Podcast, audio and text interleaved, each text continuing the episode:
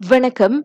ஜோஹரில் இவ்வாண்டு இதுவரை ஐயாயிரத்திற்கும் அதிகமான கை கால் வாய்ப்பு நோய் சம்பவங்கள் பதிவாகி இருக்கின்றன. கடந்த ஆண்டின் இதே காலகட்டத்துடன் ஒப்பிடுகையில் அவ்வெண்ணிக்கை ஐம்பது மடங்கு அதிகமாகும். இதனை கருத்தில் கொண்டு இந்த பள்ளி விடுமுறையை பயன்படுத்தி சுய சுத்தம் பற்றி பெற்றோர் தங்களது பிள்ளைகளுக்கு கற்றுக் கொடுப்பார்கள் என மாநில அதிகாரிகள் எதிர்பார்க்கின்றனர்.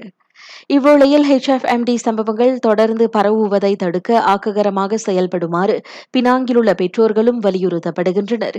அம்மாநிலத்தில் இவ்வாண்டு இதுவரை மூவாயிரத்திற்கும் அதிகமான கை கால் வாய்ப்பு நோய் சம்பவங்கள் பதிவு செய்யப்பட்டுள்ளன. கடந்த ஆண்டின் இதே காலகட்டத்துடன் ஒப்பிட்டால் இது இருபது மடங்கு அதிகமாகும். பிள்ளைகளிடம் காணப்படும் வித்தியாசமான போக்கை கவனத்தில் எடுத்துக் கொள்ளுமாறு பெற்றோர் வலியுறுத்தப்படுகின்றனர்.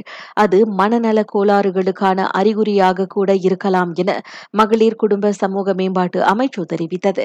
அப்படி ஏதாவது ஒரு அறிகுறி தென்பட்டால் பெற்றோர்கள் பிள்ளைகளை உடனடியாக சிகிச்சைக்கு கொண்டு செல்ல வேண்டும் என்றும் அமைச்சு அறிவுறுத்தியது. பேராக்கில் அண்மை சம்பவம் ஒன்றில் தனது வயது முதிர்ந்த தாயை சொந்த மகனே கொடூரமான முறையில் வெட்டி கொலை செய்த சம்பவம் தொடர்பில் அமைச்சு பேசியது. இருபது ஆண்டுகளுக்கு முன் அந்த நாற்பத்தி இரண்டு வயது மகன் மனநல சிகிச்சை எடுத்துக்கொண்டதாகவும் அதன் பிறகு அந்த சிகிச்சையை தொடரவில்லை என்பதும் தெரிய வந்துள்ளது. நகரி சம்பிலான் ஜம்போலில் ஐம்பத்தாறு வயது ஆடவர் ஒருவர். மகாவ் மோசடியில் சிக்கி எழுபதாயிரம் ரிங்கிட் பணத்தை பறிகொடுத்திருக்கின்றார். சுகாதார அதிகாரி மற்றும் காவல்துறை அதிகாரி போல் தங்களை அடையாளம் காட்டிக்கொண்ட மோசடிக்காரர்களை நம்பி அவ்வாடவர் அந்த தொகையை இழந்திருக்கிறார். நான் சௌரியம்மாள் ராயப்பன். வணக்கம்.